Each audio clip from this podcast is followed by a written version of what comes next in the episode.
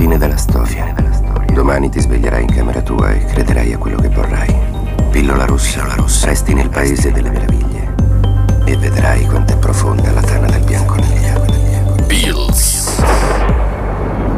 Seguimi. Ciao amici di Poliradio, benvenuti e bentornati in un nuovo episodio di Pills. Io sono Edo, in regia abbiamo Ludovico e oggi abbiamo il piacere di fare una chiacchierata con Pietro Casella. Ciao Edoardo, ciao Poliradio. Come stai? Tutto bene te? Abbastanza bene, dai. Devo dire, poteva andare meglio perché hanno rubato lo zaino qualche settimana fa, ma qua al Politecnico hanno fatto. cioè, dei, dei bottini, dei pirati praticamente. Una centinaia di zaini avevano rubato nelle ultime due settimane, ma sono qua a romperti le scatole, giuro, su questo argomento. Allora. Ti ho invitato perché mm, mi sono guardato un po' di tuoi video su YouTube e uno su tutti mi ha fatto spisciare da ridere.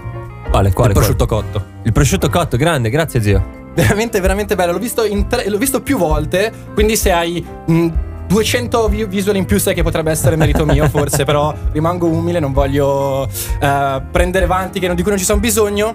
La prima volta l'ho visto, diciamo, in un contesto un po' particolare. Avevo, so, sigarette un po' speciali, Oh, no. così, e ti giuro, sono stato malissimo. Io Cioè, ma nel non, senso buono. non eh. approvo che si faccia uso di queste cose, specialmente quando si ha a che fare con il mio materiale comico. Quindi per favore non farlo più. Va bene, va bene, già parto malissimo, molto bene, cartellino giallo munito. Allora, prima di parlare un po' della, mm, della tua esperienza come stand-up comedian, come comico, volevo fare un passo indietro, no? Perché diciamo che qua in radio siamo abituati tendenzialmente a chiacchierare con eh, musicisti prevalentemente, no? Ok. E sono interessato un po' del tuo percorso. non so, un po' come il primo film di Nolan, Batman Begins, lo chiamiamo Pietro Begins, no? Uh-huh. Cioè, tipo, tu da dove. Quanti anni hai? Dove sei? Che scuola hai fatto? Le superiori? Ma eh, allora, io non, non ho capito la domanda. Allora, No, volevo fare. Volevo un po' capire, cioè, tipo, qual è il tuo contesto, nel senso di dove sei. Qual è il mio contesto? Eh, esatto, cioè, tipo, di dove sei, da, da che Ok. città vieni. Io sono eh, genovese e ho sempre più o meno scritto cose comiche per me, erano più raccontini, più cose in prosa. E poi mentre ero al liceo sono, sono andato al classico, però non, non- cioè, ci sono andato, non è che l'ho fatto. E scrivevo e poi mi sono messo a, a frequentare, ad alcolizzare in un locale alla Foce a Genova eh, che si chiamava Checkmate, che era un posto meraviglioso. E lì prima che io ci andassi a bere facevano i laboratori di Zelig eh, qualche anno prima che io iniziassi a frequentare il locale. E più o meno. ah, che, che anno era? Eh, io ho iniziato ad andare lì a 16 anni, quindi nel 2014, Ok. una roba del genere, 13-14. E fino tipo al 2010 facevano i laboratori di Zelig lì, una roba del genere. Poi il gestore del locale, che è uno dei miei migliori amici, ha scoperto che scrivevo e mi ha messo in contatto con Matteo Monforte, che è un autore di Zelig. E lì piano piano ho iniziato a fare il laboratorio di Zelig ad Arenzano nel 2016, mi se- sì, 16, e da lì ho iniziato un po' questo, questo lavoro qua. Ok, ma um, una cosa su cui sono interessato, no? È le fonti di ispirazioni per cui poi si crea un prodotto personale, no? Certo. Eh, e la stand up, cioè, per esempio, io sono abbastanza mm, ignorante l'argomento, cioè ascolto i grandi, non so, Rapone, Luca Ravenna, però non sono mai stato un vero appassionato, cioè magari mi guardo qualche pillola su YouTube, Ci nulla sta, di più, no? sta. Ehm, e come ti dicevo prima, qua in radio solitamente chiamiamo musicisti o comunque Uh-huh. eh, un settore che potrebbe essere, cioè affino sicuramente perché il mondo dell'arte, però è, tut- è strutturato secondo me in modo diverso. Ah, certamente. Ok? Sì, sì. E mm, volevo chiederti come sono state le tue prime scritture? Cioè, nel senso, erano già comiche e ave- avevi già la volontà che le tue parole facessero ridere? Oppure magari, che ne so, scrivevi canzoni o poesie o qualcosa di simile? No, no, no, io, io ho sempre avuto l'intenzione di cercare di far ridere in un modo o nell'altro, fra- dalle primissime cose che, che mi sono messo a scrivere alle elementari, per me era proprio già, sempre c'era l'intento comico. Erano raccontini però, non erano monologhi, non, non avrei mai pensato di fare un monologo comico prima di farlo per la prima volta. Ok, quindi diciamo che c'era sempre un taglio ironico di sottofondo. Sempre, ok? sempre, sempre, sempre, sì. Ho sempre avuto un rapporto abbastanza conflittuale con la, con la serietà, me ne sono sempre un po' vergognato, soprattutto quando ero più piccolo. E quindi sì, era sempre tutto comico per forza, se no non riuscivo a portarlo fuori. E però un- c'è una cosa su cui sono. mm, Cioè, nel senso, è facile iniziare a scrivere freddure, no? Cioè, è facile scrivere. mm, come si può dire? eh, battute che si chiudono da sole, no? Eh, Più o meno, sì, cioè scriverle brutte è molto è facile. facilità, dico. Cioè, in- nel senso, quando uno scrive un, un brano musicale, prendo sempre quello come riferimento, Sì, ok? sì, sì, sì. Eh, i tempi di scrittura sono diversi, mi spiego meglio. Mm. Eh, c'è un'idea che, come si può dire, mm, viene scritta magari in poesia, viene scritta eh, mm, come anche un contesto per fare un determinato tipo di musica, blues, jazz, reggae e chi ne ha più ne metta, no? Mentre quando uno scrive una- un racconto comico, eh, cioè, qual è il punto di, di partenza? Allora, il punto di partenza ovviamente può variare e può variare anche un po' il modo in cui ci si approccia da comico a comico. Pensa che c'è gente che i pezzi non se li scrive neanche. E io invece scrivo tutto. E... Cioè, ma che senso non se li scrive neanche? Cioè, se li fa scrivere da qualcun altro? No, no, no, che Ah. non ce li ha per iscritto. Arriva lì e va a flusso di Che- coscienza. Sì, che ci pensa molto intensamente e, e si, e si tiene molto bene a mente quello che deve fare, quello che deve dire, come lo deve fare, come lo deve dire e sale e lo fa. Per me è follia, cioè per me è praticamente impossibile, non ci riuscirò mai. E in ogni caso io parto di solito da o una frase che mi sono trovato io a dire in giro che ho detto ah però sta cosa fa ridere o magari qualcuno mi dice una cosa che penso ah però sta cosa fa ridere o- oppure mi viene un pensiero molto semplicemente mi, mi- mi si crea un associamento in testa mm, guardandomi attorno cose del genere me lo segno di solito sul telefono mi segno una frasetta due cose cioè se vedo del comico in una cosa me lo segno. E poi quando, quando so che devo scrivere, visto che comunque oramai sta cosa la faccio di lavoro, quindi bene o male devo mettermi un po' a scrivere tutti i giorni, eh, quando so che devo scrivere guardo un attimo i miei appunti, guardo quello che mi sono segnato e, e da lì scrivo il pezzo e vado abbastanza in flusso, cioè so, so più o meno come un pezzo va strutturato e quindi mi metto a scriverlo. Scrivo l'incipit e poi scrivo la, la discussione di questo pezzo qua cercando di metterci tutte le battute che mi viene da metterci dove, vedo, dove mi sembra di vedere che servono. Ma ehm, quando lo scrivi pensi anche ai tempi di pausa? No, no, no, no. Ok. Cioè, di sicuro mentre lo scrivo inizio già ovviamente a farmi un'idea di come lo farò, però poi i pezzi, per me almeno le prime volte che li faccio, scopro sempre che alla fine non mi viene da farli esattamente come li ho scritti e quindi poi da quel punto mi regolo poi. E quelle sono cose che io effettivamente non mi segno mai, sono cose che tengo a mente. E- però funziona abbastanza così anche perché i miei pezzi li scrivo molto, li scrivo molto leggibili perché ho una memoria molto visiva, se devo ricordarmi un pezzo non mi ricordo semplicemente il pezzo, mi ricordo l'immagine della pagina su cui l'ho scritto, non, so- Ok. non so come mai. E quindi ho piacere a- ad avere una cosa che sia piacevole proprio da leggere e, e questo effettivamente lo rende un po' diverso da quello che poi c'è sul palco, se vedi il trascritto di un mio pezzo è un po' diverso. Vabbè, è chiaro, anche perché comunque da, cioè, banalmente una cosa che rimane scritta è c'è un prodotto diverso, no? Rispetto a quando vai, perché c'è anche Sì. la parte di recitativa, Sì. c'è il confronto con il pubblico. Eh, a proposito di questo, volevo chiederti se ehm, per il tuo percorso di stand-up comedian ah, hai fatto corsi di teatro? No? assolutamente Ok. no. Perché assolutamente. c'è una cosa che mi ha colpito abbastanza, perché vabbè, praticamente siamo coetanei, io un anno, un anno in meno, no? Però comunque la generazione è quella, no? Eh, mi ha colpito come tieni il palco. Cioè, perché stai fermo? Mm, mi è capitato quando mi capitava, che ne so, di chiacchierare, non so, magari andavo a un- roba di podcast, eccetera. Cioè, mi muovavo, cioè, mi muovavo, invento nuove parole. Cioè, mi facevo il simbolo dell'infinito coi piedi, poi facevo tipo classico italiano così, che per ogni cosa. Magari che uno mi guarda e che sta parlando di pasta asciutta, che vabbè, nessuno Ti- mi sta vedendo perché radio. ascoltare degli audio che mi mandava Matteo Monforte in cui mi diceva devi stare fermo e poi varie bestemmie. Era proprio era un, era un problema e onestamente non- io ho, ho ancora abbastanza problemi in verità, sento a, a- a stare fermo quanto vorrei, alla fine continuo un un po' a muovermi più di quello che vorrei. E- Che, che immagino sia anche uno per eh, entrare bene, cioè per concentrarsi, anche un po' per affrontare l'agitazione, perché voglio dire, quando si parla davanti a qualcuno, cioè c'è sempre quella, quella Eh, sì. tensione gius- giusto è che un ci momento sia. spaventoso. Però un corso di teatro non l'ho fatto mai perché, perché poi si vede, si vede tanto sul palco se hai Mhm. fatto un corso di teatro e il corso di teatro ti fa muovere, ti fa parlare in un modo finto Ok. e noi dobbiamo cercare, noi comici dobbiamo cercare di, di apparire il meno finti possibile perché già la gente per, per ridere a, nostro- a una nostra serata deve già eh, fare uno sforzo di convincersi che, che quelle cose gliele stiamo dicendo a loro per, per la Ok, prima volta capito. e non le diremo più a nessuno e in quel momento siamo davvero incazzati sopra il palco, siamo davvero tristi sopra il palco e quelle cose lì. Lì è già una cosa di, di grande finzione che eh, richiede uno sforzo da parte loro. Se poi io arrivo e mi metto anche a parlare in dizione, mi metto a fare tutte quelle mosse da deficienti che fanno quelli lì del teatro, quelli lì tutte così che agitano le braccia per attirare l'attenzione delle persone, che veramente li manderei tutti a vendere il pesce.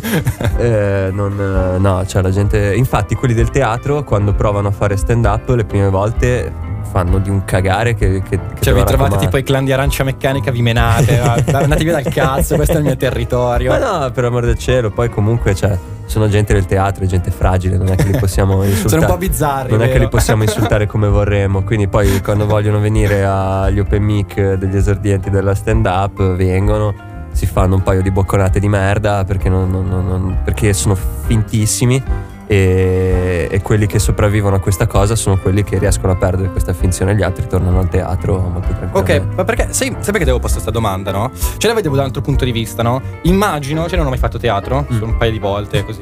Strano, strano poco, mettiamola così. Eh, immaginavo che il teatro potesse servire per avere eh, conoscenza dello spazio-tempo di fronte a noi, no? In modo tale che tu sai dove sei, sai dove sei posizionato, sai come puoi muovere le braccia, ti rendi conto di chi, che ti stanno guardando. E eh, corsi di dizione, per esempio, anche. No, no, no, l'addizione di nuovo ti fa parlare come un babbo, non ti fa parlare come una persona normale. Io devo davvero cercare di, di di avvicinarmi il più possibile all'amico che ti parla al bar. Ok, quindi facciamo un Se esempio. l'amico no? che ti parla al bar ti dice come stai, tutto bene? Gli tiri una sedia in faccia e dici come cazzo mi stai parlando? Cioè, quindi eh, i stand-up comedian sono come i gruppi indie che non possono andare al conservatorio perché imparerebbero a suonare troppo bene, cioè non troppo sarebbe troppo finto, non sarebbe genuino. Sarebbe troppo finto, non, non- Ok. non- non sarebbe genuino. E ci sta, il teatro non, non vuole essere genuino, è un, un momento di grande finzione quello del teatro e, e richiede una grande finzione anche nella performance. Per Ok. la stand up non serve a niente sap- sapere dove sei sul palco o sapere come mettere le braccia o cose del genere, cioè più o meno, perlomeno stai dove ti si vede in faccia e cerca di non muoverti Mhm. troppo, cerca di non ciondolare e, e ti rendi e- e- del, del sapere che hai la gente che ti guarda lì è molto semplice perché stai cercando di farli ridere attivamente, quindi ogni 5 secondi sai se stai fallendo oppure no.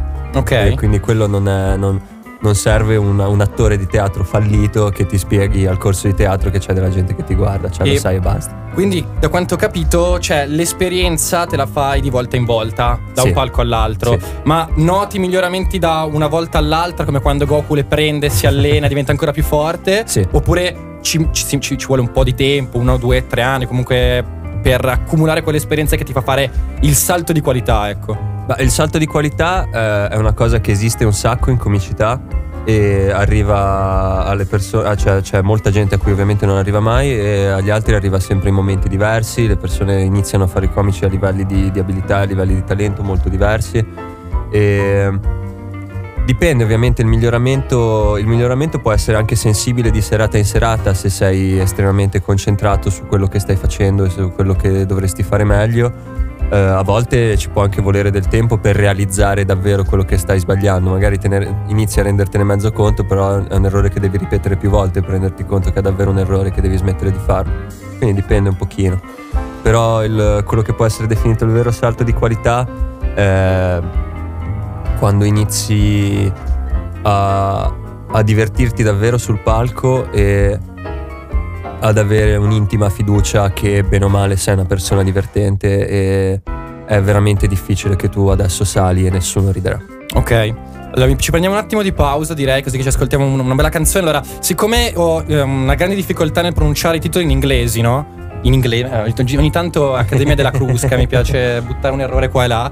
Eh, prima in fuori onda abbiamo parlato, mi metto una canzone, però lascio che sia tu ad annunciarla. E ora mettiamo Long Haired Redneck di David Allan Coe. Ed eccoci qua, amici di Poliradio. Siamo qua con Pietro Casella, stand up comedian. Qua. secondo me l'avete già sentito per eh, gli ultimi due video che hanno fatto abbastanza scalpore, ossia il video della merda e il video del prosciutto cotto. Qual è il video della merda? Eh, l'ho visto l'al- l'altro giorno su Instagram, mi è apparso. Ah, il saggio sulla Il merda. saggio sulla merda. Il saggio sulla merda, certo, certo. Allora, volevo fa- prendere un attimo così, no? Cioè, ho, ho scritto questa fase dell'intervista con domande del cazzo, ok? Nel senso, non è che.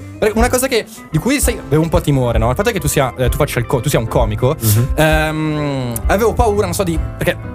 Non è che posso arrivare lì e dover fare il simpaticone solo perché sto intervistando uno stand-up comedian, no? Perché c'è sempre, secondo me un po', non lo so, magari alcuni non è che se ne approfittano, però vengono lì e ti fanno i, sem- i simpaticoni solo perché fai lo stand-up comedian. Sì, no? Sì, è molto strano. È molto Eh, strano. Secondo me fa girare un po' il cazzo, cioè un po'... Non è, non è necessariamente una cosa che mi fa girare il cazzo, però è strano perché nel momento in cui eh, io questa cosa la, la faccio di lavoro vuol dire che sto iniziando a capirla in, in un modo abbastanza Mhm. profondo.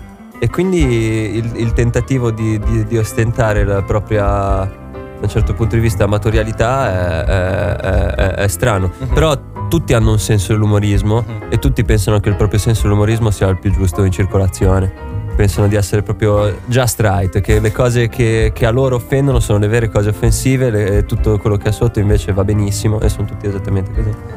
E, pensano tutti di far ridere, quindi da, quel punto di vista, infatti il mio, il mio è uno di quei lavori che tutti pensano che potrebbero farlo Mhm. un pochino, non tutti tutti però molti sì.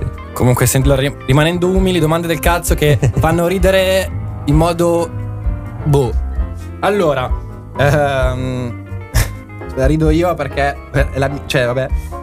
Hai mai ricevuto minacce dalla lobby che gestisce le vendite del prosciutto cotto? No, ma sono stato minacciato molto dai triestini. Davvero? Sì, Ma perché hanno questa cultura del prosciutto cotto? Pare che facciano un prosciutto cotto molto buono e che te lo vendono ancora caldo e mi ha insultato, cioè proprio ma come ti permetti, ma prova il prosciutto di Trieste, stai muto, chi è sto ragazzino? Sono offesi quelli che mangiano il prosciutto cotto, cioè ma perché hanno bisogno di difendere una cosa del genere? Quali sono le battaglie della vita di queste persone? Beh, comunque c'è da dire che secondo me il prosciutto cotto delle sofficette. Secondo me. Non è malaccio. il prosciutto cotto è una merda. No, beh, sicuro. sicuro però. eh, che ne so. Serve È come la, la birra Moretti, no? Nel senso che tu sai che ci sono birre migliori, però vai comodo. Nel senso sei Eh, abbastanza in comfort zone, no? Non lo so, io ho un particolare affetto per la birra Moretti e che, che invece non condivido per il prosciutto cotto. Io non riesco, non riesco a immaginarmi più di quattro cose in cui abbia senso mettere il prosciutto cotto nel mondo proprio. Invece la Moretti è buona sempre. È vero, è vero. E poi la seconda domanda, eh, questa me l'ha chiesto un mio amico, perché ti chiami Pietro trattino basso Casella trattino basso Pietro su Instagram? Che Pietro Casella era già preso. Ok, grazie mille. Questa era la domanda del cazzo di cui ero curioso. Sì, No, chiaramente. magari chiaramente. mi aspettavo un piano malvagio, assurdo, no? Nessuno Invece- è così pazzo. Ok, ritorniamo, ritorniamo a noi, no? Ah, abbiamo fatto questa piccola gag ilare, esilarante da 1 a 10. Ma un mezzo capolavoro dell'umorismo italiano, se posso dire. Certo, certo, ma qua sono talenti grezzi po' di radio. No, allora, volevo. eh, una cosa di cui sono curioso è il eh, gradino di difficoltà. Di cui abbiamo già accennato un pochettino del, del fatto che si migliora come Goku che le, pi- le piglia, si allena, le dà, le piglia, si allena, le dà. Però mi sembra che nella stand-up comedian questa cosa qua sia all'ennesima potenza. Perché come dicevi prima, è un mestiere che and- mol- molti hanno la presunzione di poter dire lo so fare, no? Mhm. Perché magari hanno poca esperienza, è un po' come il piano di Dunning, di Dunning Kruger, no, non è che com'è che si chiama? Quel piano cartesiano in cui c'è le skill nella scis, nell'ordinata. il, mm, Ma io sono un ignorante. Ok, sono una capra. volevo fare il ganzo, non ce l'ho fatta neanche figuraccia. No, allora praticamente cioè, chi ha poca esperienza tende a, um, a peccare in orgoglio e oh, sono qua, sono esperto, no? Volevo chiederti come hai gestito? Perché comunque c'è il salto di qualità, l'hai fatto. Cioè, nel senso, i numeri stanno, stanno salendo. eh, comunque mi capita in giro di parlare con, eh, con gente che magari non conosco, non so, che magari becca una serata e che ne so, magari parte il, il tema della stand-up comedian. dei- C'è il tuo nome, comunque sta iniziando a essere pre- presente. Diciamo no? che in questo momento somiglio di più a un professionista che a un esordiente quando sono sul palco. Come, come hai affrontato questo- questa salita di livello? Come Beh. stai affrontando? Beh, sono. Ho una specie di, di strano rifiuto. Girare. eh, questa cosa è iniziata più o meno un anno fa, quando è uscito il primo pezzo su Comedy Central, che mi ha, fatto- mi ha dato un bel calcio in culo, mi ha fatto un po' vedere di più. E più, e più sei visibile, più lavori, e più lavori, più migliori, tra l'altro. Questa è un po' una cosa strana. E. E ni- niente, io mi, mi vesto da barbone, giro con i vestiti esplosi e, e faccio queste cose qua per, per- per sentirmi, per sentirmi umile. Non me la faccio dare dalla mia ragazza, così mi ricordo che comunque la vita deve essere una merda. Cerco di fare queste cose. Come, dice Richard Ben- come diceva Richard Benson, la vita è il nemico. Ma come la gestisci la competizione? Eh, meglio. meglio, meglio ultimamente. Prima, prima un po' la soffrivo. Cioè, perché secondo me quello è. All'inizissimi soffri quello che, quello che percepisci come più bravo di te. Poi quando inizia ad esserci un pochino di lavoro eh, e quindi ma, ma non è mai abbastanza da poterselo spartire davvero, inizi a invidiare quelli che lavorano più di te. E, e poi a un certo punto inizi a perché tutti lavorano più o meno e tutti, tutti fanno certe cose, tutti se ne perdono tante altre. Eh, siamo tutti invidiati, siamo tutti invidiosi, siamo tutti competitivi, abbiamo tutti delle serate di merda in cui andiamo male, abbiamo tutti delle serate fichissime in cui andiamo bene, indipendentemente da quanto siamo bravi come comici. E quindi non ha, non ha proprio senso essere competitivi a un certo punto. Eh, però forse, forse quello è il, è il gradino, no? Che superare l'invidia, superare la competizione, perché c'è mm, questa cosa qua secondo me è presente anche in ambito radiofonico, comunque qualsiasi cosa, indipend- indipendentemente da quello che tu faccia, no? Quando hai un Mhm. prodotto tuo, no? Che No, ci certo. tieni, cioè uno trovi degli stronzi che appena possono sparano merda. Questo è... Quelli ci sono ovunque. ci sono ovunque. Sono Poi, poi anche subentra fra i anche... cassieri del Conad, cioè lo stronzo che spalla dietro a tutti. E poi subentra anche, mm, non so, tu sei permaloso per caso? Sì, molto. Ah, minchia, allora sarà un bordello. Cioè, ti capisco perché anche io sono, sono strapermaloso. Eh, Eh, io sono abbastanza. Sì, però eh, ho, ho cercato adesso di mollare un Mhm. po' tutti questi questi rancori qua e robe del genere perché alla fine è più importante il lavoro, cioè, e soprattutto man mano che si continua a farlo, questo è un lavoro che fai sempre di più da solo alla Mhm. fine. Lo fai sempre di meno in gruppo, lo fai sempre di meno con altri comici.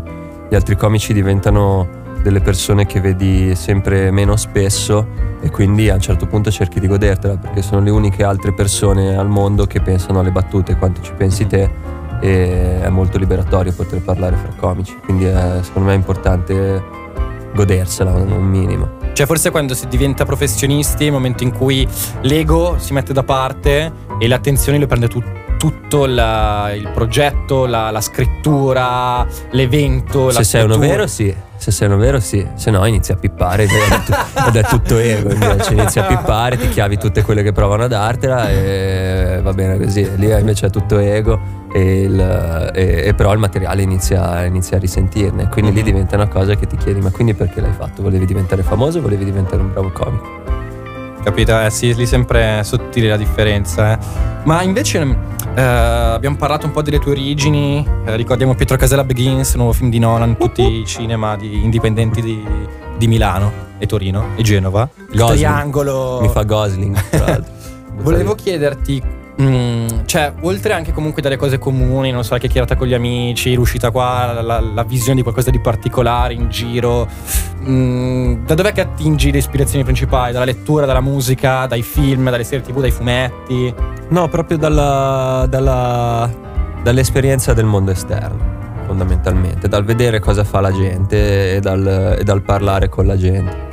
Eh, faccio lavorare meglio il cervello durante una conversazione, riesco a sviluppare meglio delle battute se, se sto parlando con un'altra persona e- oppure interagendo proprio camminando in giro e vedendo che cartelloni ci sono o aprendo Instagram e vedere qual è l'ultimo trend e, e- e perché fa cagare l'ultimo trend quindi cioè perché fa sempre cagare il nuovo trend di Instagram qualunque esso sia praticamente per definizione è una cosa che deve far cagare e quindi quando ce n'è uno nuovo mi vedo un attimo se è il tipo di cosa che potrei prendere per il culo sul palco o, o se non ne vale la pena e lo prendo per il culo soltanto con una cosa veloce su Instagram oppure non ne vale la pena proprio parlarne per niente perché non me ne frega nulla. Eh, queste non sono cose che faccio attivamente, eh, cioè non è che c'è il momento della mia giornata in cui esco di casa a cercare idee. Diciamo che assorbi, no? Semplicemente assorbo quello che mi succede. Poi il cervello gira. Il cervello gira, oramai ho il cervello molto allenato allo sviluppo di, di- di temi comici e lo fa abbastanza da solo. Figata. Figata, ma ehm, mi sono perso, ragazzi. Avevo in mente una roba. Ho pensato al cervello che gira, immaginavo una bicicletta, non so per quale motivo. Volevo chiederti qual è mm, il tuo spettacolo preferito fino ad ora? Cioè, che, che è in giro su- sulle varie piattaforme. Uh-huh. Eh, e poi se mi dici un comico. eh, un comico super famoso, un comico famoso nella media, un comico underground che secondo te spacca. Ok. Ho ti ho fatto Allora. quattro domande in un secondo praticamente. Ok, ok, ok, ok. Allora, eh, il mio spettacolo preferito comico in assoluto è Me Doing Stand Up di Norm MacDonald, che era un comico canadese che è morto un annetto e mezzo fa e- ed era il mio comico preferito di tutti i tempi, una mia ispirazione altissima di, proprio di- di- di filosofia di questo lavoro qua. E poi comici in attività che secondo me spaccano. Allora, molto famoso, tipo speciali su Netflix. L'ultimo che mi sta piacendo veramente tanto è Nate Bargazzi, che è uno che, che lavora pulito e fa, fa veramente tanto, tanto, tanto, tanto ridere. Poi sul medio ti dico, ti dico un italiano, Carmine del Grosso, trovo che faccia veramente super eh, iper ridere, proprio trovo che sia un grande comico italiano. E nell'underground eh, è uno che, non, eh, che nessuno, che nessuno dei, dei grandi, simpaticissimi ascoltatori di Poliradio potrà mai vedere, ma si chiama Roberto Zambarelli ed è il più grande matto che abbia mai conosciuto. È uno che io spero che uccida qualcuno così posso diventare il suo biografo dalla prigione. Ed è uno con cui mi esibivo nei, nei primi anni e, e poi è scappato in Calabria per il Covid per prendersi cura di sua madre. E non- è, è- è fati- è faticoso da, da spiegare. L'u- L'uomo più interessante dell'universo era, è un uomo che adesso ci avrà una cinquantina andante di anni. È stato uno dei primi skater d'Italia.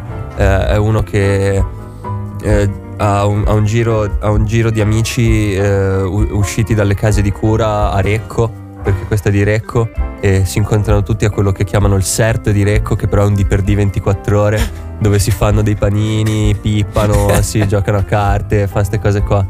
E- e- ed è con tutti questi matti. Eh, eh, vi, vi dico dove lo potete vedere. Roberto Zambarelli è andato eccezionale veramente. Quando che era un talent di comici di a Batantuono, in giuria c'era anche Ruffini, non mi ricordo chi altro.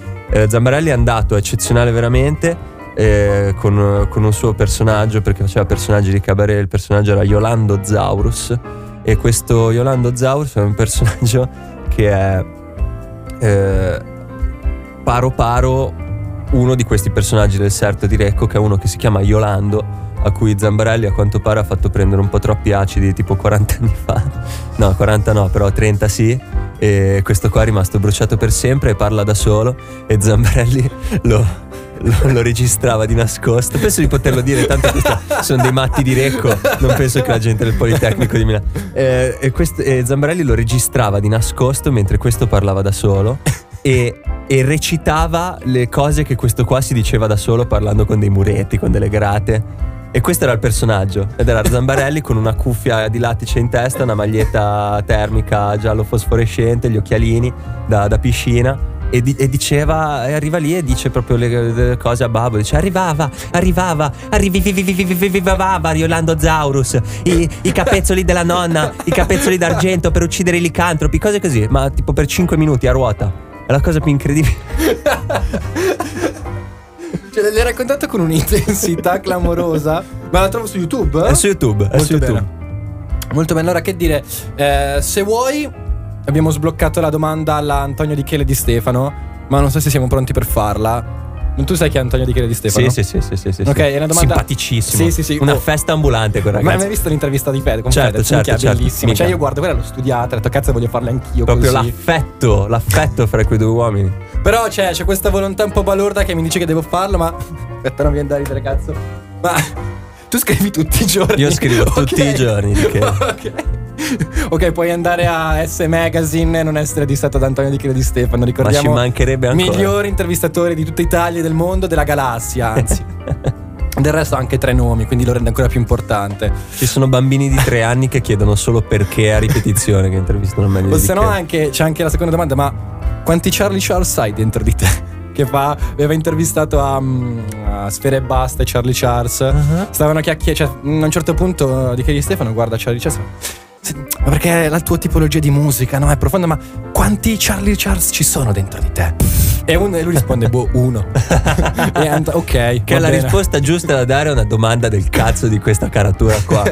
Quindi che dire ragazzi, è stato un piacere Pietro ave- averti qui, abbiamo chiacchierato te, dei tuoi passati, abbiamo chiacchierato del tuo presente, abbiamo scoperto che anche tu hai un Charlie Charles dentro di te come tutti noi. Svariati. eh. Svariati tantissimi, più di Charlie Charles. Eh, volevo chiedere giusto così per salutarci se ci sono spettacoli che hai a febbraio. Sì, eh, a febbraio faccio allora. Il 9 febbraio sono allo Zelig a fare portatori sani di sta ruttato. Vabbè, ma eh, questo è quello che si merita l'istituzione Zelig, che rutti mentre lo dici. Sono a Zelig con, eh, con Edoardo Conforto, Sandro Cappà e Giordano Folla, un ospite speciale che dobbiamo ancora chiamare, il 9. E poi l'ultimo giovedì del mese maschi etero bianchi a Porta Romana che, che- che è l'ultimo giovedì del mese E lì ci siamo, siamo io, Conforto, Cappai, Folla e anche Davide Calgaro, Eleazaro Rossi e Max Angioni Eh, quella è una gran serata e, e se ci sono dei genovesi che stanno ascoltando questa cosa io giovedì 2 febbraio faccio il mio spettacolo a Genova se siete dei genovesi che studiano qui al Politecnico pigliatevi un treno, tornate a Genova, guardate il mio spettacolo, salutate vostra madre. Le cose giuste da fare. Da qua è tutto ragazzi, alla prossima. Ciao. Bills.